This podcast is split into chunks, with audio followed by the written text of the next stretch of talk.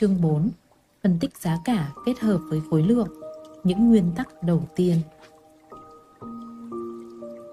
Trong suốt quá trình học hỏi liên tục trong đầu tư cổ phiếu, Bất kỳ khi nào đường cong học tập bắt đầu thay đổi trong lĩnh vực kinh doanh biến động nhanh này, thì chúng dường như không bao giờ kết thúc. Theo John Snap năm 1931 Tôi sẽ bắt đầu chương 4 với một số nguyên tắc cơ bản của phương pháp phân tích giá theo khối lượng. Nhưng trước tiên, tôi cảm thấy nên đưa ra những điều mà tôi luôn tin tưởng chúng có nhiệm vụ dẫn lối và làm rõ những nguyên tắc cho những ai muốn thành công bền vững bằng phương pháp này.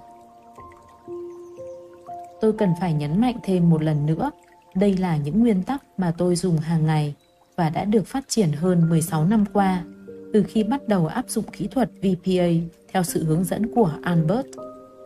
Mặc dù tốn nhiều chi phí và trải nghiệm thú vị, nhưng tôi vĩnh viễn biết ơn Albert vì đã hướng tôi và cả chồng tôi là David vào con đường giao dịch đúng đắn và tôi hy vọng bạn cũng sẽ gặt hái được những thành quả tương tự khi đọc xong quyển sách này. Những điều sau đây không phải là nguyên tắc, chỉ đơn giản là những nguyên tắc hướng dẫn để giúp đưa phần còn lại của tất cả kiến thức bạn sắp học vào trong thực tế. Và tiếp theo, suốt phần còn lại của quyển sách để nhanh chóng và dễ hiểu hơn cho cả tôi và cả bạn. Tôi sẽ sử dụng từ VPA để thay thế cho cụm từ phân tích giá kết hợp với khối lượng. Nguyên tắc số 1. Nghệ thuật không phải khoa học.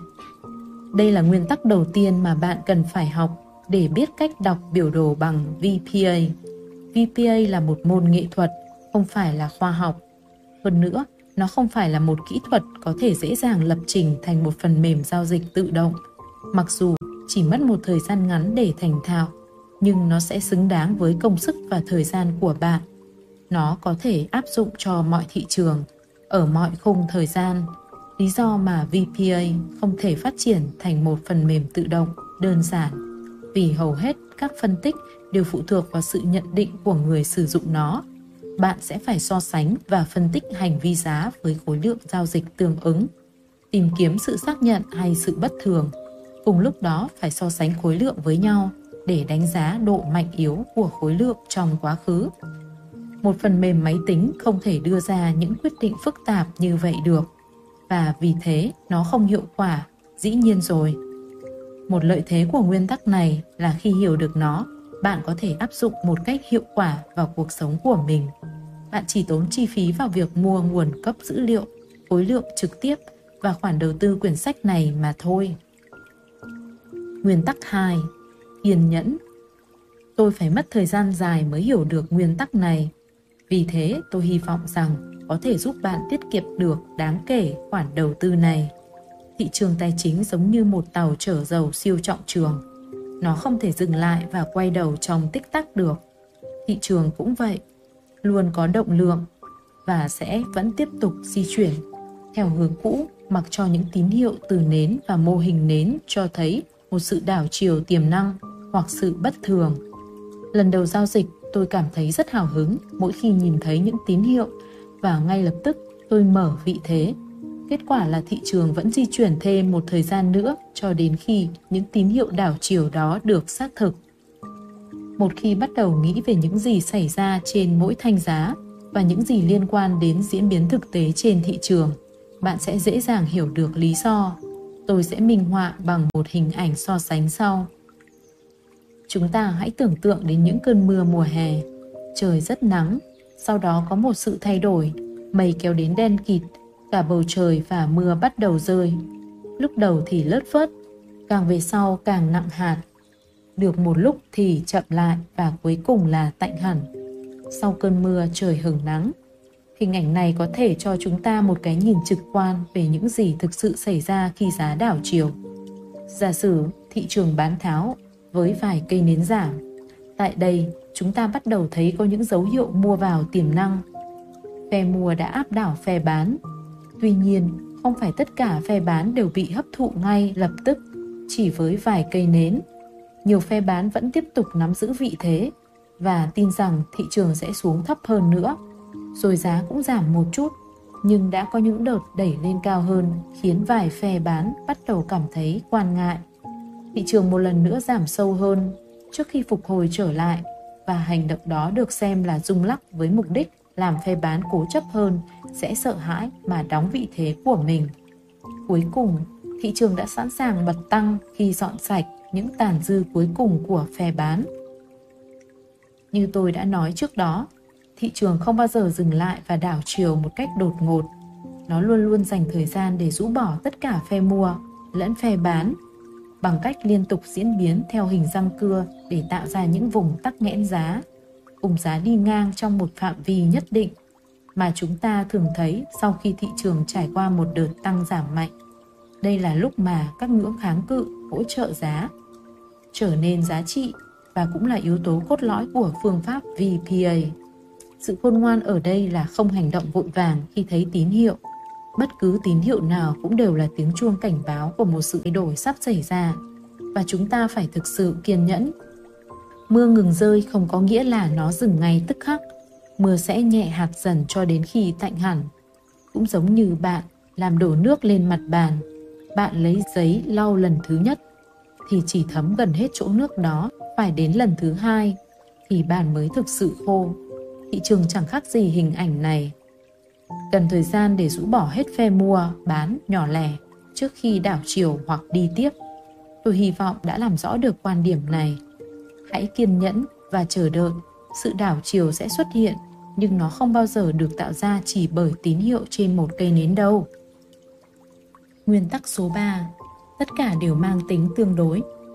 Phân tích khối lượng đều chỉ mang tính chất tương đối và tôi chỉ mới đưa ra được kết luận này khi không còn bị ám ảnh về nguồn cung cấp dữ liệu khối lượng nữa. Lúc mới bắt đầu, tôi thường xa lầy vào việc cố gắng hiểu mọi khía cạnh liên quan đến dữ liệu khối lượng. Ai cung cấp dữ liệu khối lượng? Dữ liệu này được thu thập bằng cách nào? Nó có chính xác không?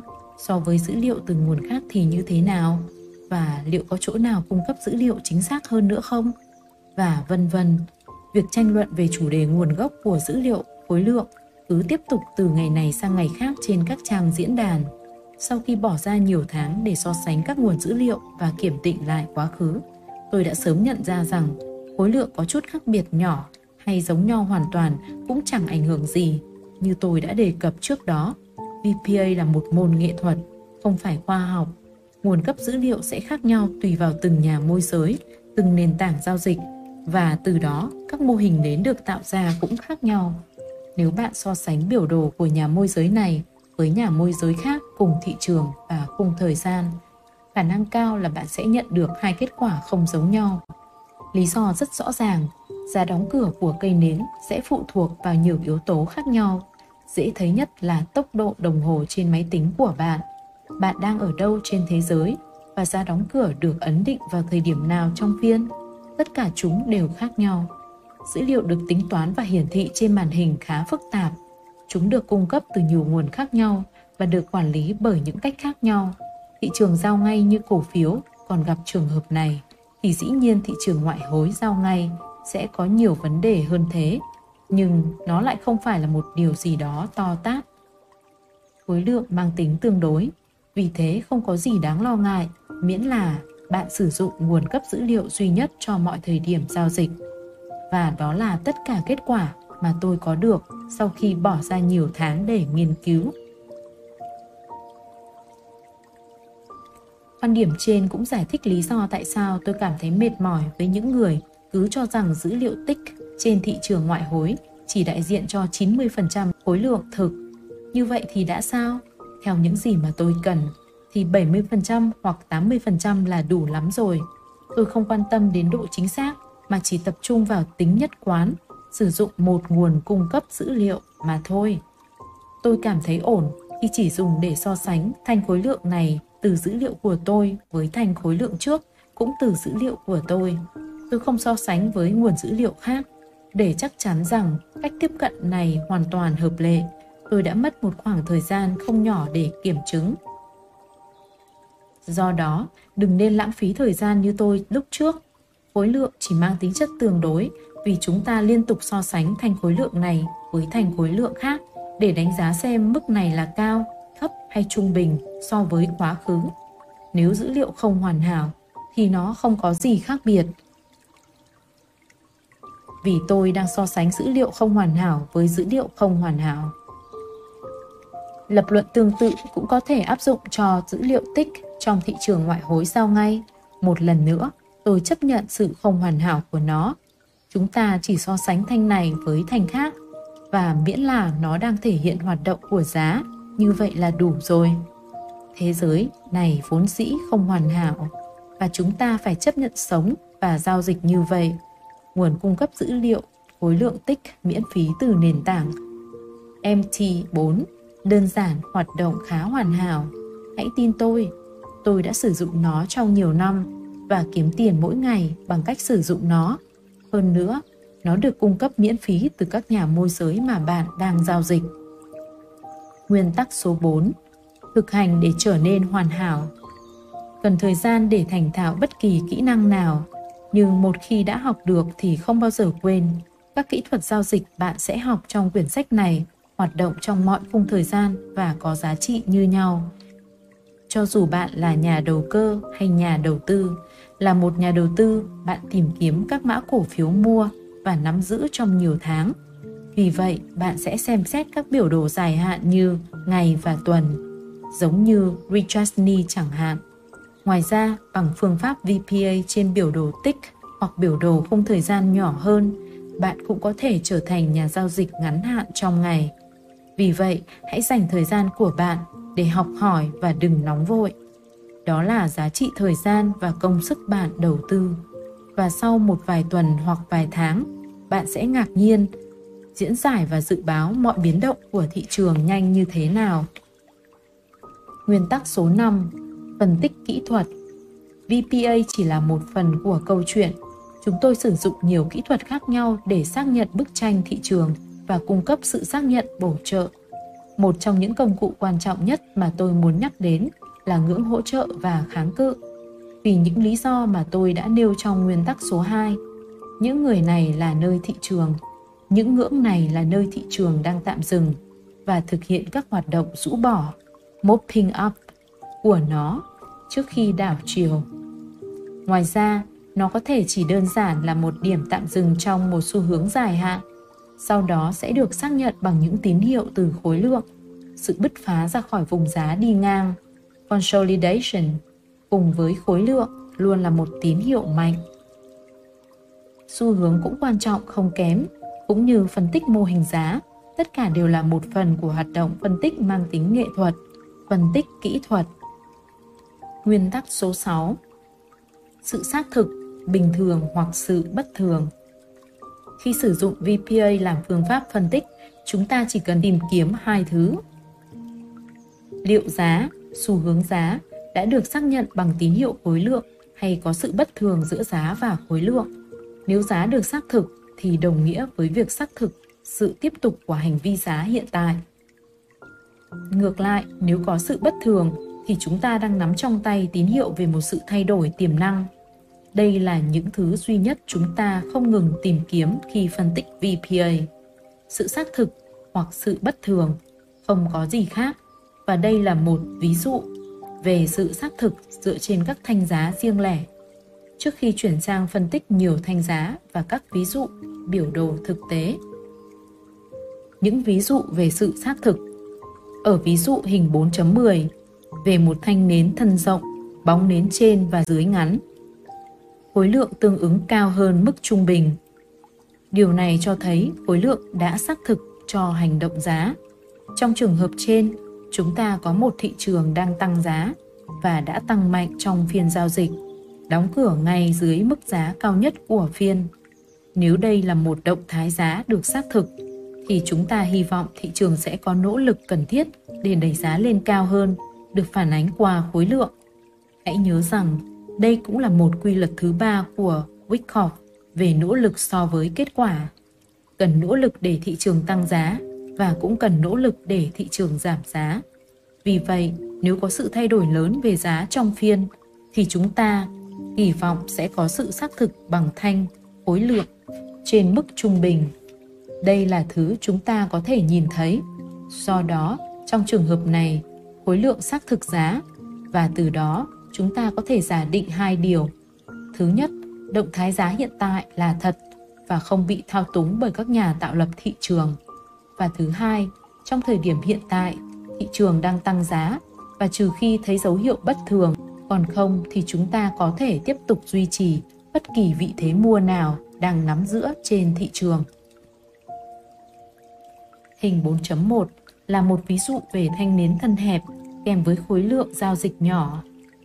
Trong trường hợp này, giá đã tăng, nhưng chỉ tăng được một chút. Do đó mà khoảng cách giữa giá mở và giá đóng là rất ngắn. Bóng nến trên và bóng dưới ngắn như trường hợp trên. Khối lượng giao dịch tương ứng chỉ ở mức trung bình và một lần nữa chúng ta tự đặt ra cho mình một nghi vấn đơn giản. Liệu khối lượng có xác thực hành động giá không? Và câu trả lời một lần nữa là có. Nguyên nhân vẫn xuất phát từ quy luật nỗ lực kết quả. Trong trường hợp này, thị trường chỉ tăng giá một ít và do đó chúng ta kỳ vọng điều này được phản ánh trong khối lượng, nghĩa là khối lượng cũng phải ở mức thấp. Xét cho cùng, nếu nỗ lực và kết quả xác thực lẫn nhau để đưa thị trường lên cao hơn một vài điểm kết quả thì chỉ cần đảm bảo một lượng nhỏ nỗ lực, khối lượng. Vì vậy, một lần nữa, chúng ta có một bức tranh chân thực với khối lượng, xác thực, giá cả. Bây giờ hãy xem xét hai ví dụ này một lần nữa, nhưng lần này là sự bất thường. Những ví dụ về sự bất thường. Hình 4.12 Thanh nến thân rộng, khối lượng nhỏ. Trong hình 4.12, chúng ta nhận được sự bất thường đầu tiên được giải thích như sau. Thân nến rõ ràng là rộng. Nếu theo quy luật thứ ba của Wyckoff thì kết quả này phải đến từ nỗ lực tương ứng. Nhưng thay vì thế, chúng ta lại chứng kiến một kết quả lớn từ nỗ lực nhỏ. Đây là một điều bất thường. Với một thanh nến thần rộng, chúng ta kỳ vọng sẽ xuất hiện một thanh khối lượng lớn tương ứng, nhưng ở đây lại là một thanh khối lượng thấp hơn trung bình ngay lập tức tín hiệu cảnh báo xuất hiện vì đã có điều gì đó không đúng. Một câu hỏi được đặt ra là tại sao chúng ta thấy khối lượng nhỏ trong khi lại kỳ vọng về một thanh khối lượng lớn?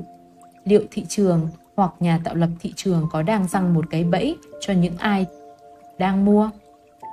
Cũng có thể và đây là lúc bạn bắt đầu nhận ra được sức mạnh của việc phân tích đơn giản. Trong một thanh giá, chúng ta ngay lập tức có thể nhìn ra được điều vô lý có một sự bất thường bởi vì nếu giá tăng một cách hợp lý thì phe mua sẽ được hỗ trợ bằng một thanh khối lượng lớn chứ không phải một thanh khối lượng nhỏ như hiện tại. Nếu đang nắm giữ vị thế trên thị trường và tín hiệu này xuất hiện ngay lập tức, chúng ta phải đặt nghi vấn điều gì đang xảy ra. Chẳng hạn, tại sao sự bất thường này lại xảy ra? Liệu có phải là cảnh báo sớm cho một cái bẫy tiềm năng? Đây là một mẫu hình thường xuyên xuất hiện tại thời điểm bắt đầu giao dịch trên thị trường cổ phiếu. Các nhà tạo lập thị trường đang cố gắng cảm nhận tâm lý thị trường. Ví dụ ở trên có thể đến từ biểu đồ một phút. Thị trường mở cửa, rồi giá được đẩy lên cao và kiểm định sự quan tâm, tâm tư của phe mua. Nếu có ít hoặc không có sự quan tâm từ phe mua, thì tại đây giá sẽ giảm trở lại và kiểm định kỹ hơn nhớ lại phần đầu của quyển sách rằng thị trường hợp đồng tương lai chỉ số sẽ được giao dịch qua đêm trên Globex. Cho các nhà tạo lập thị trường một ý tưởng rõ ràng về tâm lý, tăng hay giảm. Tất cả những gì cần thiết là kiểm tra lại mức giá và tại đó thị trường di chuyển bất ngờ trong vài phút để hình thành giá mở cửa. Bạn cần phải làm việc này không chỉ cho chỉ số chung mà còn cho từng cổ phiếu riêng lẻ rất dễ để quan sát những tín hiệu này gần như ngay lập tức từ giá và khối lượng. Đây là lý do tại sao tôi không thể hiểu được sức hút của giao dịch hành động giá. Nếu không có khối lượng, một nhà giao dịch PAT sẽ không có ý tưởng. Tất cả những gì họ sẽ thấy là một cây nến thân rộng và cho rằng thị trường đang tăng giá.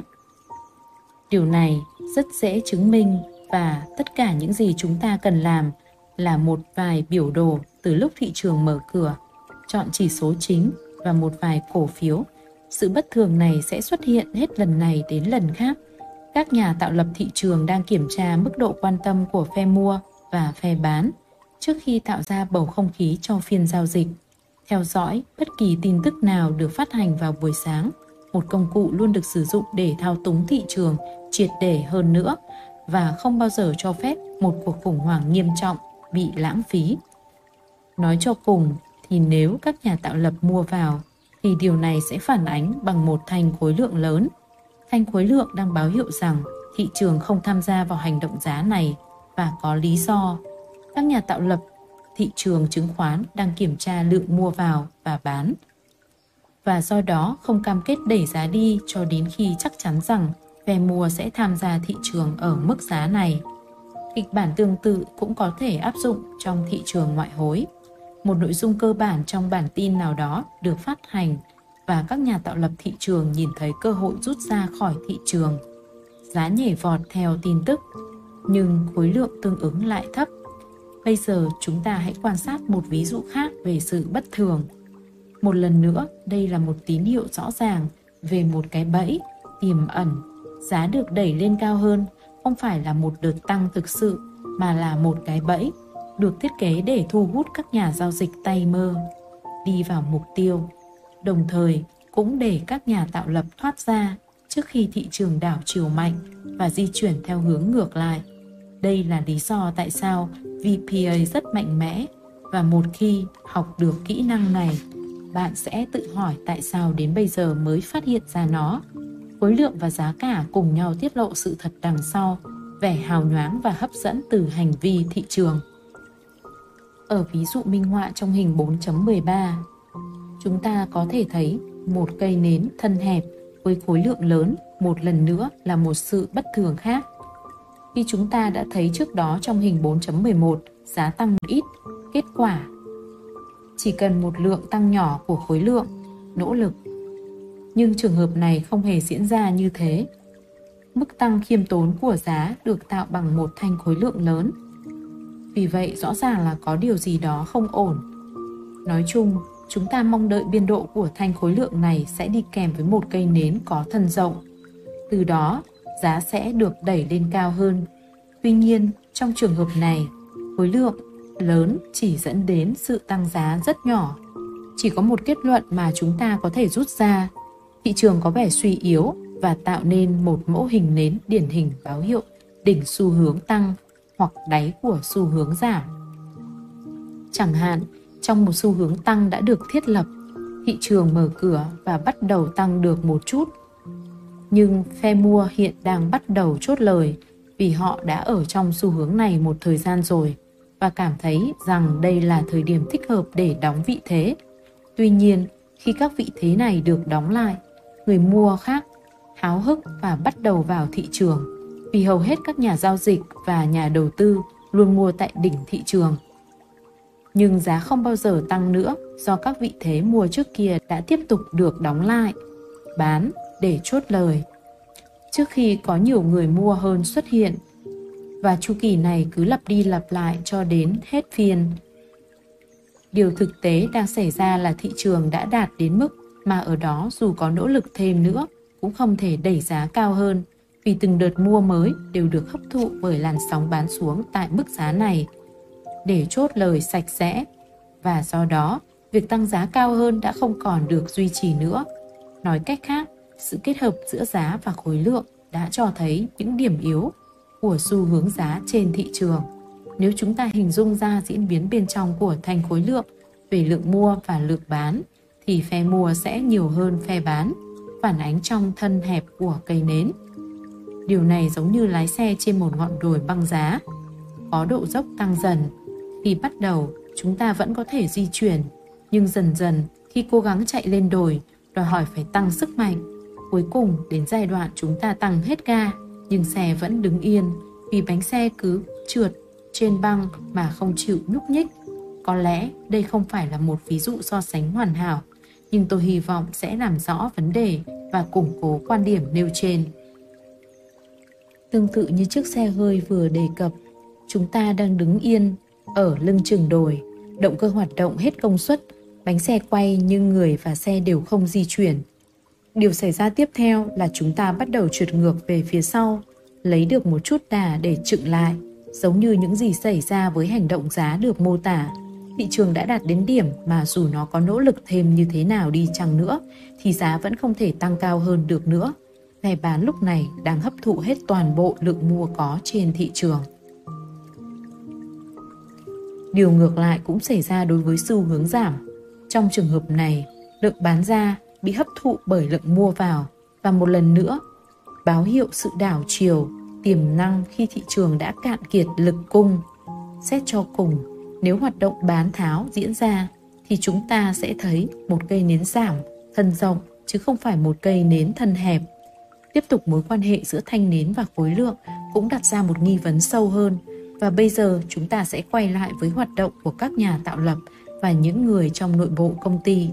Nếu chúng ta quay ra ví dụ tăng giá lúc nãy một lần nữa với cây nến thân hẹp và khối lượng lớn, một nghi vấn mà chúng ta cần phải đặt ra là ai thực sự đang bán lúc này? Đó là các nhà đầu tư và nhà đầu cơ thoát ra khỏi thị trường sau khi xu hướng tăng cao hơn hay một nhóm nào khác. Có thể đó là những người trong nội bộ công ty và nhà tạo lập thị trường.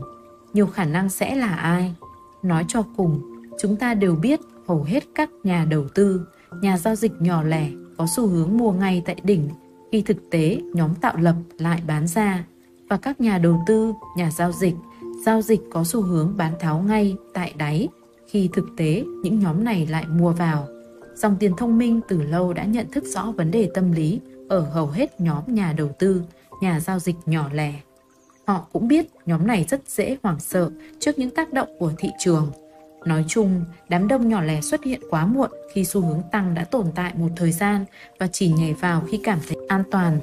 Do đã chứng kiến thị trường tăng ngày càng cao, hối tiếc vì quyết định không tham gia sớm hơn, như nhà đầu tư nổi tiếng quá cố Christopher Brown đã từng nói thời điểm mua cổ phiếu là khi chúng đang hạ giá, chứ không phải khi được định giá cao, vì ai cũng muốn sở hữu chúng. Tâm lý này áp dụng cho bất kỳ thị trường nào, mua khi giảm giá và luôn mua ở đáy xu hướng chứ không phải ở đỉnh xu hướng. Bỏ lỡ cơ hội là nỗi sợ kinh điển của nhà giao dịch và nhà đầu tư. Nhà giao dịch chờ đợi và chờ đợi rồi cuối cùng cũng quyết định nhảy vào ngay đúng thời điểm thị trường đảo chiều và thế là họ nghĩ đến việc thoát ra. Đây là điều mà những người nội bộ, các tổ chức chuyên gia, nhà tạo lập thị trường và các nhà điều hành thị trường lớn trông chờ sự lo sợ của nhà giao dịch. Hãy nhớ rằng họ nhìn thấy cả hai mặt của thị trường từ vị trí đặc quyền đặc lợi của họ. Quay lại câu hỏi, các tổ chức chuyên gia đã đẩy giá cao hơn nhưng thị trường hiện đang diễn ra không suôn sẻ ở mức này. Họ đang bán ra thị trường để dọn hàng tồn kho, nhưng phe mua không đủ, không có đủ số lượng tiền đối ứng để khớp và đẩy giá cao hơn vì liên tục bị các nhà giao dịch dài hạn hấp thụ, bán tháo và chốt lời sạch sẽ. Các tổ chức chuyên gia tiếp tục bán cho lượng mua hiện tại, nhưng số lượng phe mua quá nhỏ, còn số lượng phe bán thì quá nhiều, nên không thể đẩy giá lên quá cao. Vì mỗi nỗ lực đẩy thị trường tăng lên đều bị lực bán kéo xuống. Kết quả là cần phải xuất hiện thêm nhiều lượng mua hơn để khớp lượng bán của các nhà tổ chức, chuyên gia những gì thực sự đang diễn ra ở đây là một cuộc chiến. Dấu hiệu đầu tiên là một cuộc sằng co thực sự với các tổ chức chuyên gia đang miệt mài dọn kho trước khi kéo giá xuống thấp hơn nhanh chóng. Thị trường không thể chấp nhận giá cao hơn, nhưng các tổ chức chuyên gia không thể di chuyển thị trường xuống thấp hơn cho đến khi họ sẵn sàng. Và vì vậy, cuộc chiến vẫn tiếp tục. Tôi sẽ giải thích điều này chi tiết hơn ở phần tiếp theo của quyển sách. Họ duy trì giá mức hiện tại và thu hút nhiều người mua hơn, những người đang hy vọng nhảy vào xu hướng và kiếm được lợi nhuận dễ dàng. Nhưng phe bán vẫn tiếp tục bán, ngăn cản bất kỳ sự tăng giá thực sự nào. Đây là một trong nhiều mối quan hệ kinh điển mà bạn cần phải tìm kiếm trên biểu đồ.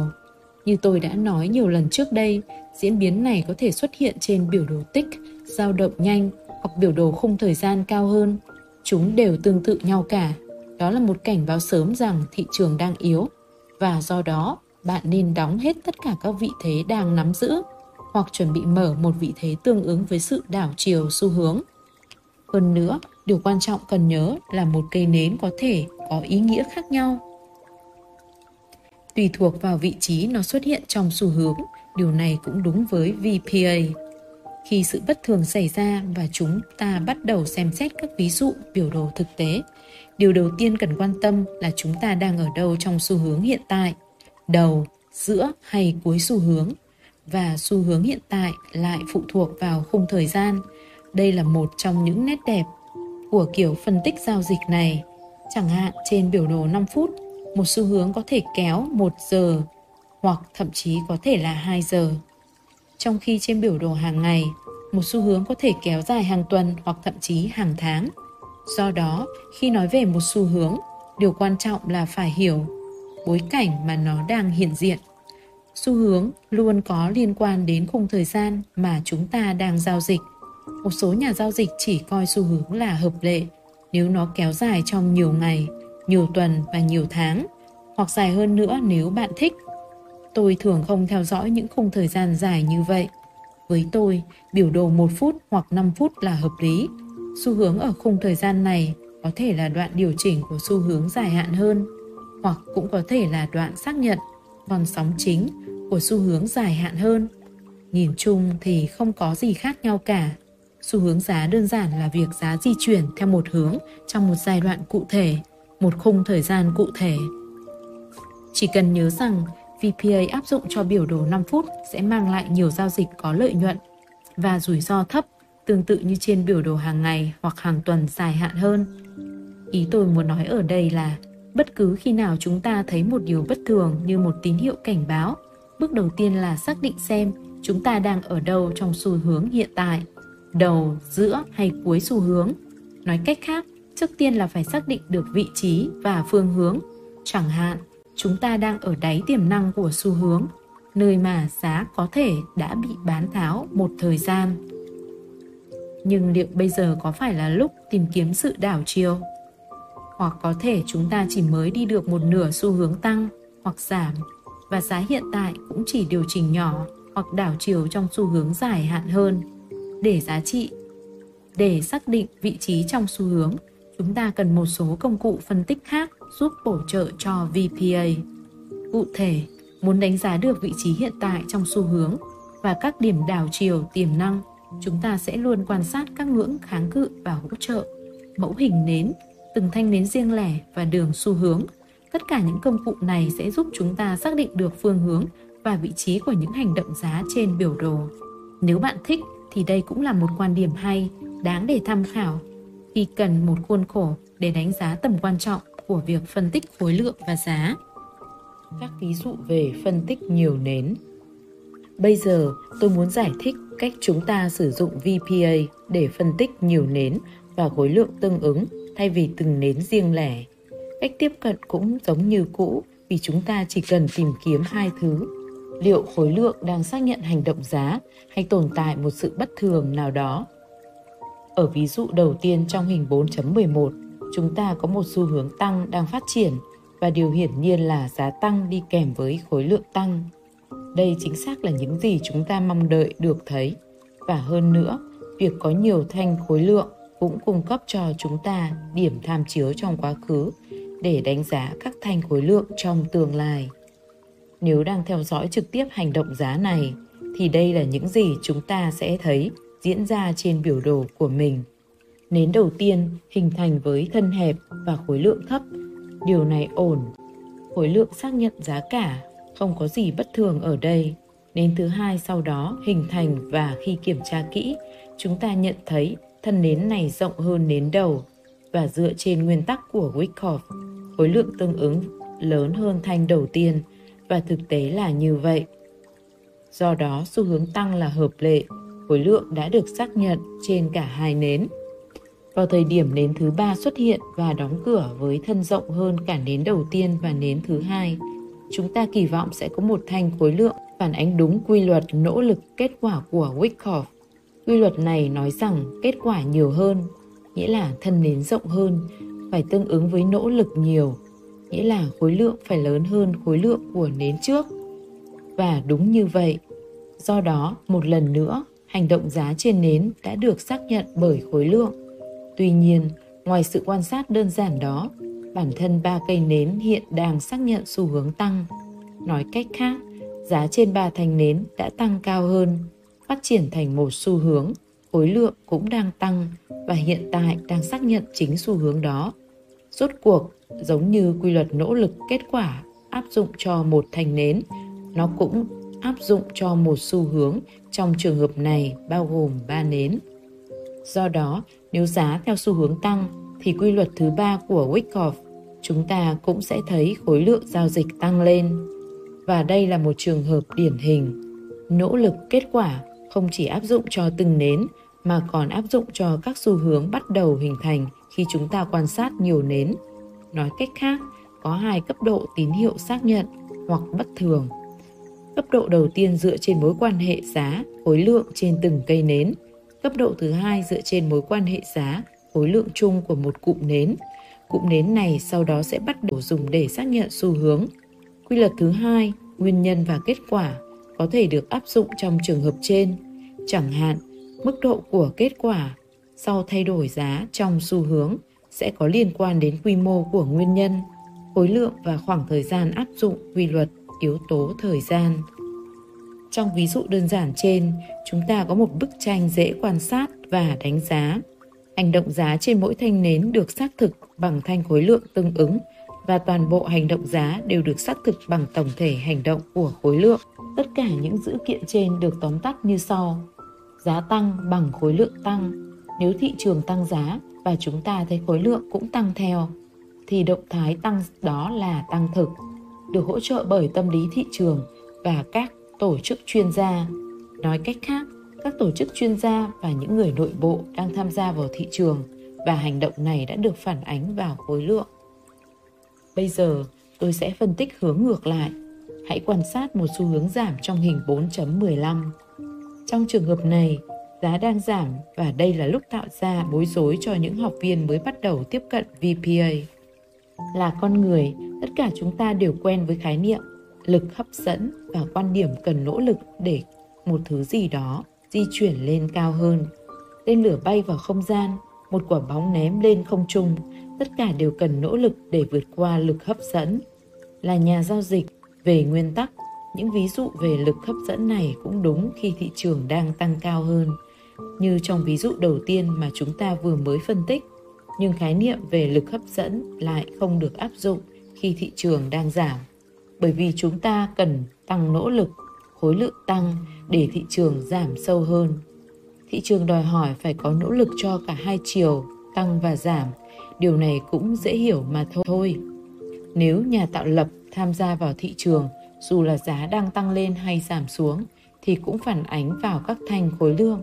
Nếu họ tham gia vào thị trường để đẩy giá cao hơn thì khối lượng sẽ tăng.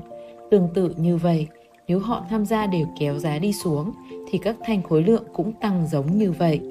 Một lần nữa, đây là hệ quả từ quy luật thứ ba của Wyckoff, nỗ lực và kết quả, dù thị trường có đang tăng hay đang giảm. Quan sát bốn thanh nến trong ví dụ 4.15, thanh nến giảm đầu tiên mở cửa và đóng cửa tạo nên thân nến hẹp. Khối lượng tương ứng khá khiêm tốn và do đó đã xác nhận hành động giá của thanh nến trên. Thanh thứ hai có thân rộng hơn và khối lượng cũng lớn hơn thanh trước. Một lần nữa, hành động giá giảm được xác nhận. Thanh nến thứ ba tiếp tục xuất hiện với khối lượng lớn hơn như chúng ta kỳ vọng. Và cuối cùng, thanh nến cuối cùng có thân rộng hơn và khối lượng lớn hơn những thanh trước đó. Như vậy, khối lượng không chỉ xác thực cho từng thanh nến mà còn xác thực cho toàn bộ một cụm bốn thanh nến giảm. Một lần nữa, chúng ta có hai cấp độ xác thực. Đầu tiên, kiểm tra xem từng thanh nến riêng lẻ và khối lượng tương ứng có xác thực cho nhau không hay xuất hiện sự bất thường. Thứ hai, kiểm tra xem toàn bộ xu hướng đó có được xác thực hay là bất thường.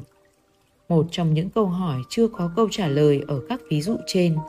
Khối lượng này là khối lượng mua hay bán? Nó luôn là nghi vấn mà chúng ta thường đặt ra khi một thị trường di chuyển. Ở ví dụ đầu tiên trong hình 4.14, chúng ta thấy một thị trường đang tăng rất đẹp được hỗ trợ bởi khối lượng tăng. Vì thấy, vì thế đây chắc hẳn là khối lượng mua. Nói cho cùng, nếu có bất kỳ khối lượng bán nào thì nó sẽ phản ánh đâu đó trong hành động giá ngay. Chúng ta biết được là bởi vì những thanh nến này không có bóng nến, giá tăng đều đặn kèm khối lượng tăng theo và xác thực nó. Như vậy, chỉ có thể là khối lượng mua và động thái tăng đã phản ánh thực sự diễn biến trong của thị trường. Từ đó chúng ta có thể an tâm mà bước vào thị trường, tham gia mua cùng những người giao dịch nội bộ. Điều quan trọng hơn hết là những tín hiệu xác thực này cho chúng ta một cơ hội giao dịch rủi ro thấp. Chúng ta bước vào thị trường với sự tự tin. Chúng ta có phân tích cho riêng mình dựa trên giá và khối lượng, không công cụ chỉ báo, không robot chuyên gia EAS. Chỉ phân tích bằng giá và khối lượng mà thôi nhưng lại rất đơn giản, mạnh mẽ, hiệu quả và có thể tiết lộ toàn bộ hoạt động thực sự bên trong thị trường. Tâm lý thị trường được phơi bày trước mắt, những cái bẫy cũng lần lượt hiện ra và mức độ di chuyển của thị trường cũng được tiết lộ bằng phương pháp VPA. Hãy nhớ rằng chỉ có hai rủi ro trong giao dịch. Rủi ro đầu tiên là rủi ro tài chính trong chính giao dịch đó, nhưng với quy tắc quản lý tiền 1% chẳng hạn, thì việc đo lường và quản lý thật sự rất dễ dàng. Rủi ro thứ hai khó xác định hơn nhiều và đây là rủi ro đối với chính giao dịch. Nhưng VPA được tạo ra để quản lý rủi ro thứ hai.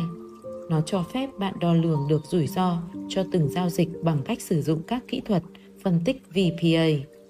Và khi kết hợp với tất cả các kỹ thuật khác được học trong quyển sách này, bạn sẽ nắm trong tay một bộ công cụ vô cùng mạnh mẽ và nó còn khủng khiếp hơn khi kết hợp với phân tích đa khung thời gian. Kết quả là bạn sẽ trở nên tự tin hơn nhiều với tư cách là một nhà giao dịch. Các quyết định giao dịch của bạn sẽ dựa trên phân tích của riêng bạn, sử dụng lý lẽ và logic thông thường, dựa trên hai chỉ báo dẫn dắt đó là giá và khối lượng. Trở lại ví dụ thứ hai trong hình 4.15 và những nghi vấn vẫn còn chưa có câu trả lời. Khối lượng là mua hay bán và chúng ta có nên tham gia theo động thái này không? Hiện tại, thị trường đang giảm một cách khá chắc chắn với khối lượng xác thực cho từng thanh nến và toàn bộ hành động giá. Các thanh nến không có bóng và thị trường giảm kèm theo khối lượng tăng dần. Vì vậy, đây phải là một đợt giảm hợp lý, phản ánh đúng tâm lý thực sự của thị trường và tất cả khối lượng phải là khối lượng bán. Vì các tổ chức chuyên gia đang tham gia vào thị trường và kéo giá xuống, tâm lý thị trường hiện tại đang nghiêng về hướng giảm. Một lần nữa, đây là một cơ hội nhập cuộc khác với rủi ro thấp dựa trên nhận thức chung, logic và sự hiểu biết về mối quan hệ giá khối lượng.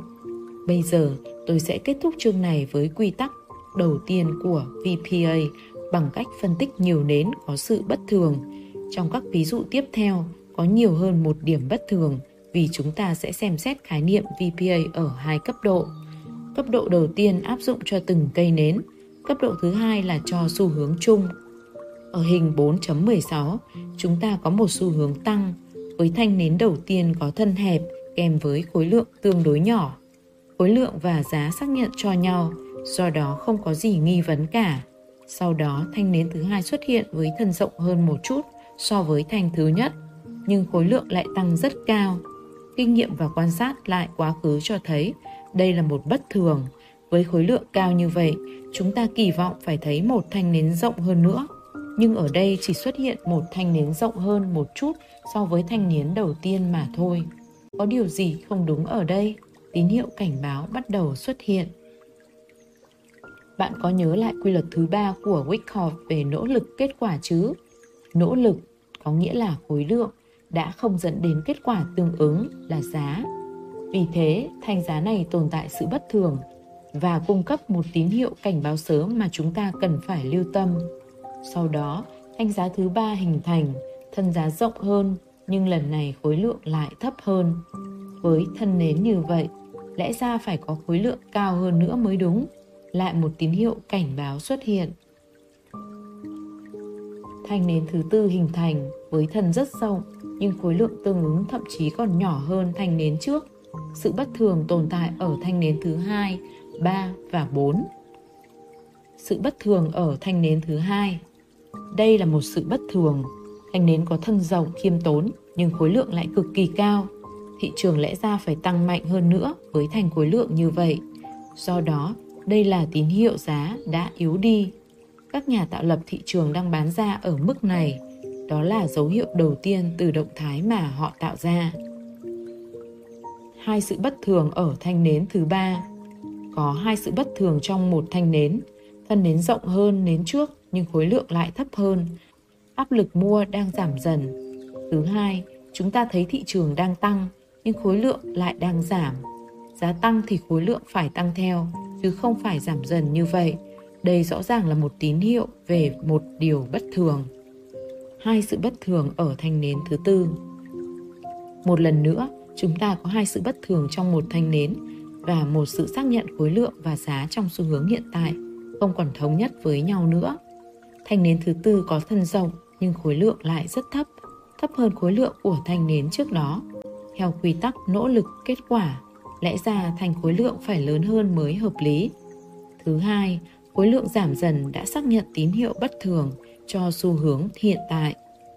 Theo lẽ thường, xu hướng tăng phải đi kèm với khối lượng tăng, trong khi thực tế khối lượng càng ngày càng trở nên teo tóp. Đây rõ ràng là một tín hiệu cảnh báo. Chúng ta có kết luận gì từ bốn thanh nến này? Vấn đề bắt đầu từ thanh nến thứ hai, nỗ lực lớn nhưng kết quả không tương xứng trong hành động giá. Do đó, đây là tín hiệu đầu tiên cho thấy giá đã yếu đi. Chúng ta có thể nói rằng thị trường đang quá mua. Các nhà tạo lập thị trường và tổ chức chuyên gia bắt đầu gặp khó khăn ở vùng này. Phe bán đã bước vào thị trường khi nhận ra cơ hội bán khống, tạo ra sự kháng cự không cho giá tăng cao hơn. Khi khối lượng ở thanh nến thứ ba và thứ tư nhỏ dần, điều này càng được xác nhận rõ ràng hơn các nhà tạo lập thị trường và tổ chức chuyên gia đã nhận thấy thị trường đang yếu dần và đang ra sức bán tháo, chuẩn bị kéo giá xuống thấp hơn, nhưng sự thật giá lại tiếp tục cao hơn, khiến cho thị trường vẫn cứ tăng. Không phải vậy, đây chỉ là một khoảng tạm dừng và không có chuyện xu hướng đảo chiều. Tuy nhiên, cũng là dấu hiệu cho thấy xu hướng hiện tại đã yếu đi. Khối lượng cao xuất phát từ số lượng phe mua đóng vị thế để chốt lời tăng lên – trong khi lượng phe mua còn lại không đủ động lực để đưa thị trường lên cao hơn. Các nhà tạo lập thị trường và tổ chức chuyên gia cũng đang bán ra ở mức này làm tăng thêm khối lượng vì họ đã nhìn thấy sự yếu kém của thị trường. Đây là lý do khiến khối lượng giảm ở hai thanh nến liên tiếp. Ở hai thanh nến tiếp theo, trong khi giá tiếp tục tăng cao hơn, nhưng họ không còn tham gia vào động thái này nữa họ đã rút tiền và đang trao hàng lại cho các nhà giao dịch. Sự yếu đi của thị trường đã xuất hiện thành nến thứ hai và thành thứ ba, thứ tư tiếp tục xác nhận điều đó. Những sự kiện như vậy thường xảy ra theo một chuỗi. Ban đầu, chúng ta phát hiện ra sự bất thường khi phân tích thanh nến riêng lẻ. Sau đó, chúng ta chờ đợi một loạt thanh nến tiếp theo xuất hiện và phân tích chúng từ sự bất thường ban đầu. Trong trường hợp này, sự bất thường được xác nhận hai lần khi giá tiếp tục tăng trong khi khối lượng vẫn cứ giảm. Rõ ràng, thị trường hiện tại đang yếu đi và đã được xác nhận chính thức. Bước tiếp theo chúng ta phân tích cấp độ cuối cùng, cấp độ bức tranh tổng thể của thị trường để xác định xem liệu đây chỉ là tín hiệu của một sự điều chỉnh nhỏ hay là sự thay đổi của toàn bộ xu hướng. Lúc này, chúng ta cần đến quy luật thứ hai của Wyckoff quy luật nguyên nhân, kết quả. Nếu đây chỉ là một điều chỉnh hoặc đảo chiều nhỏ, thì nguyên nhân sẽ nhỏ và kết quả cũng khiêm tốn. Trên thực tế, sự bất thường mà chúng ta thấy ở đây có thể đủ để dẫn đến sự suy yếu nhỏ, điều chỉnh trong ngắn hạn từ một thanh nến yếu. Nguyên nhân yếu do kết quả cũng yếu trước khi đi sâu hơn về vấn đề này ở phần sau quyển sách hãy quan sát thêm một ví dụ nữa về sự bất thường khi phân tích nhiều nến. Trong ví dụ ở hình 4.17, thị trường bán tháo mạnh, giá đang giảm như thác nước. Anh đầu tiên mở cửa và đóng cửa tạo nên thân nến khá hẹp, cùng với khối lượng thấp tương ứng, đúng như chúng ta kỳ vọng. Tuy nhiên, sự bất thường ở thanh nến thứ hai, thanh nến đóng cửa với thân rộng hơn thanh đầu tiên một chút, nhưng khối lượng lại cực kỳ cao đây là tín hiệu cho thấy thị trường đang vấp phải sự kháng cự khi di chuyển xuống thấp hơn. Nói cho cùng, nếu không phải như vậy thì giá sẽ tạo nên thân nến dài hơn cùng với khối lượng lớn. Nhưng thực tế lại không như vậy, cho nên đây là một điểm bất thường. và cũng như ví dụ trước, tín hiệu cảnh báo xuất hiện. Tâm lý giảm giá hiện tại đang mất dần khi phe bán đang chạm trán với phe mua tại mức giá này. Các nhà tạo lập thị trường và tổ chức chuyên gia đã nhìn thấy sự thay đổi trong tâm lý khi phe mua bắt đầu nhập cuộc. Hai sự bất thường ở thanh nến thứ ba. Khi thanh nến thứ ba xuất hiện, chúng ta được chứng kiến hai sự bất thường, giống hệt như ví dụ hình 4.16. Đầu tiên là thanh nến thân rộng nhưng khối lượng lại thấp. Thứ hai là khối lượng giảm so với trước. Lẽ ra phải tăng cao hơn khi giá giảm như vậy. Từ đó cho thấy áp lực bán đang dần tiêu biến. Điều này đã được báo hiệu từ thanh nến đầu tiên. Hai sự bất thường ở thanh nến thứ tư. Một lần nữa, chúng ta có hai sự bất thường trong một thanh nến. Đầu tiên, thanh nến giảm thứ tư có thân rộng nhưng khối lượng lại rất thấp, thấp hơn khối lượng của thanh nến trước đó. Theo quy tắc nỗ lực kết quả, lẽ ra thanh khối lượng phải lớn mới hợp lý. Thứ hai, khối lượng giảm dần sau ba thanh trong một thị trường đang giảm. Đây là một sự bất thường. Như trong ví dụ hình 4.16, thanh nến đầu tiên ở hình 4.17 đóng cửa và khối lượng giao dịch thực cho giá. Mọi thứ đều ổn cho đến khi thanh nến thứ hai xuất hiện, tạo nên một hồi chuông báo động. Nỗ lực nghĩa là khối lượng không tương xứng với kết quả là hành động giá. Do đó, đây là một tín hiệu cho thấy sự giảm giá đang yếu dần. Chúng ta có thể nói rằng thị trường đang quá bán. Các nhà tạo lập thị trường và các tổ chức chuyên gia bắt đầu gặp khó khăn ở vùng này. Phe mua đã bước vào thị trường và tăng dần theo số lượng khi nhận ra cơ hội mua vào, tạo ra sự kháng cự, không cho giá giảm thêm. Khi khối lượng ở thanh nến thứ ba và thứ tư nhỏ dần, điều này càng được xác thực rõ ràng hơn. Các nhà tạo lập thị trường và tổ chức chuyên gia đã nhận thấy thị trường đang yếu dần ở thanh nến thứ hai và đang ra sức mua vào, nhưng sự thật giá lại đang tiếp tục xuống thấp, khiến cho thị trường vẫn cứ giảm. Một lần nữa, không phải như vậy. Đây chỉ là một khoảng tạm dừng và không có chuyện xu hướng đảo chiều.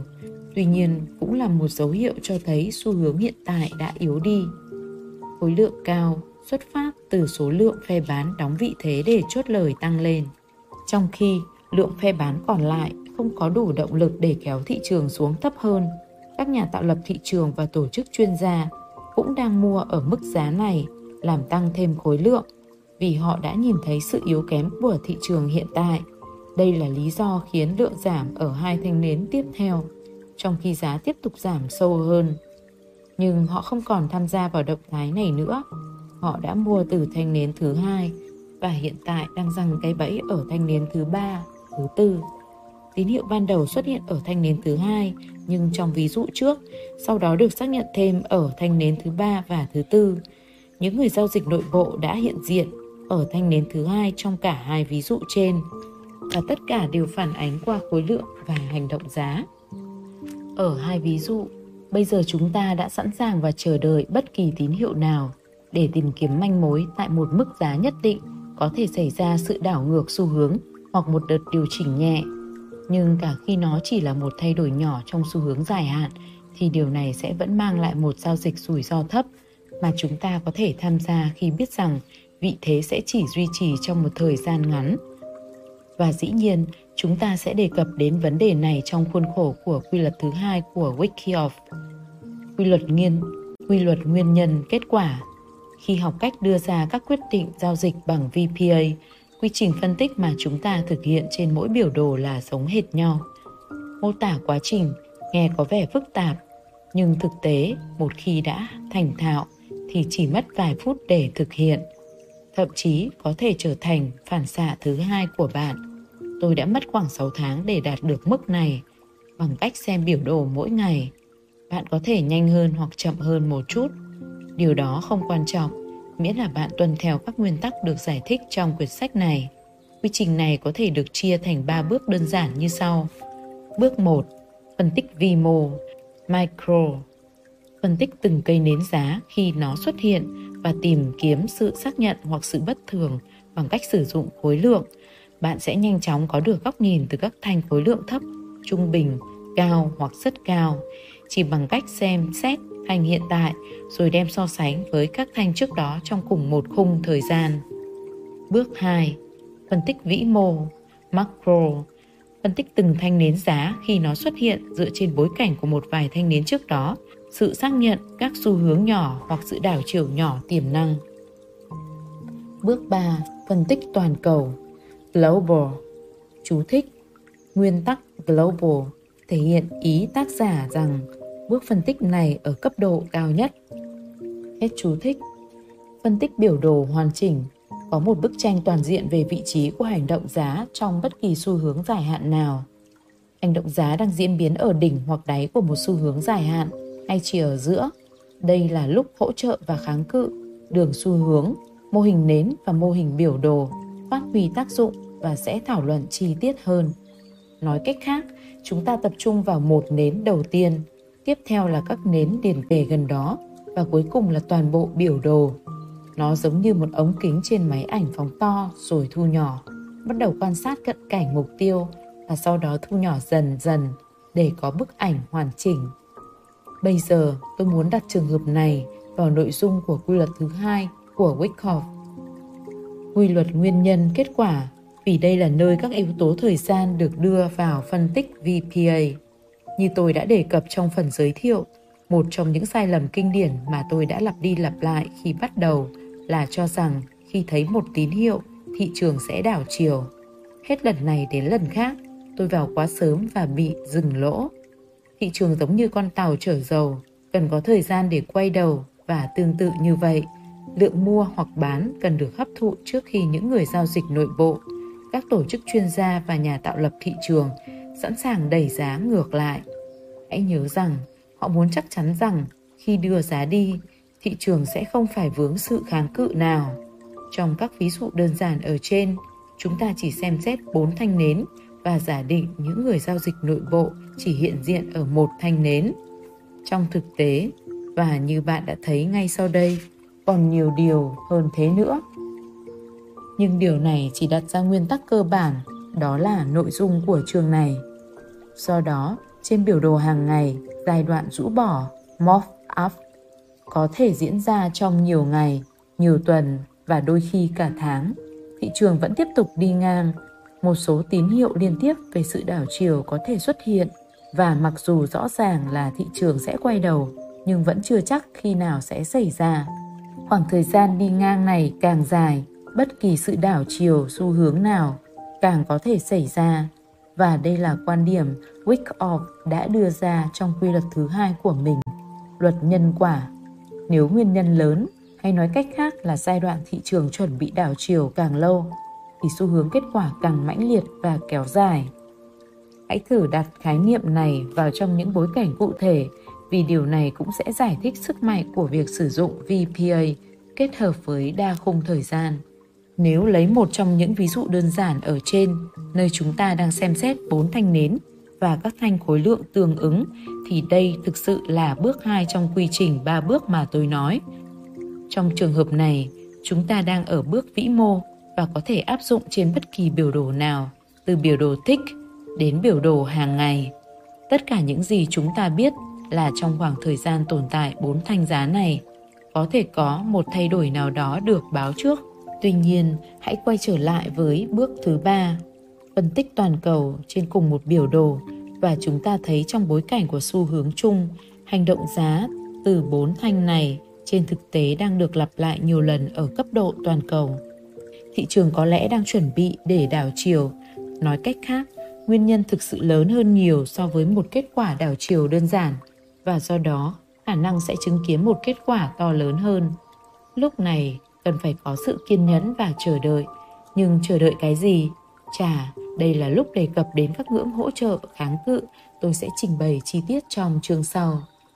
Quay trở lại quy luật nhân quả của Wyckoff và nguyên tắc này được áp dụng cho nhiều khung thời gian. Sau đây là chiến lược mà tôi sử dụng cho giao dịch trong ngày của riêng mình. Tôi thiết kế bộ ba biểu đồ với các khung thời gian khác nhau, 5, 15 và 30 phút. Đây là bộ ba điển hình để giao dịch trong ngày trên thị trường ngoại hối các giao dịch được thực hiện chủ yếu trên khung thời gian 15 phút. Bạn cũng có thể sử dụng chúng để giao dịch, chỉ số hoặc bất kỳ thị trường nào trong ngày. Tôi chỉ đưa ra thị trường ngoại hối để giải thích khái niệm mà thôi. Biểu đồ 5 phút cho tôi góc nhìn gần hơn với thị trường, trong khi biểu đồ 30 phút lại là bức tranh dài hạn. Hình ảnh so sánh mà tôi luôn sử dụng trong phòng giao dịch của mình là đường cao tốc có 3 làn. Biểu đồ 15 phút ở giữa, trong khi hai biểu đồ hai bên đóng vai trò như tấm gương soi hai bên. Không thời gian nhanh hơn, biểu đồ 5 phút cho chúng ta biết điều gì đang xảy ra ở làn đường nhanh.